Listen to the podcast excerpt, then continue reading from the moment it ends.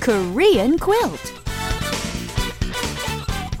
Hi, everybody. I'm Anna. And I'm Richard, and you're listening to Korean Quilt, your guide to the Korean language and culture. Welcome, welcome, everyone. Richard, do you have some good news? You look so happy. Well, you know what I do? What? My book was just published. Congratulations.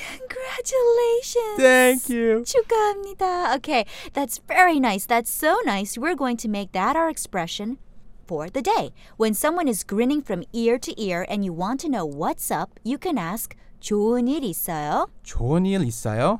좋은 일 있어요? means did something good happen? Do you have some good news? Let's practice. Anna, you've been smiling all day. Something must be up, something good. 좋은 일 있어요? Oh, I just ran into an old friend. It was fun catching up. How nice. Richard, what's with the goofy smile? 좋은 일 있어요? Well, yeah, my book was just published.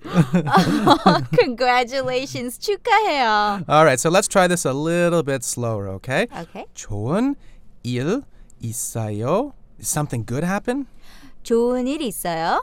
Hey, Richard. 좋은 일 있어요? You're in a good mood. I got a big fat raise today. Great. So I uh, guess dinner's on you? Hey, you name it, baby. Let's do it. Really? I don't think it's just the raise. Something else has put you in a good mood. 좋은 일 있어요? No, I'm just in a good mood because I get to go out to dinner with you. Aw, well then I'd better take you up on it before you change your mind. Is steak all right? That sounds fine. But unfortunately, we're out of time here, so stick around. We'll be back tomorrow, same time. Take care. Bye bye.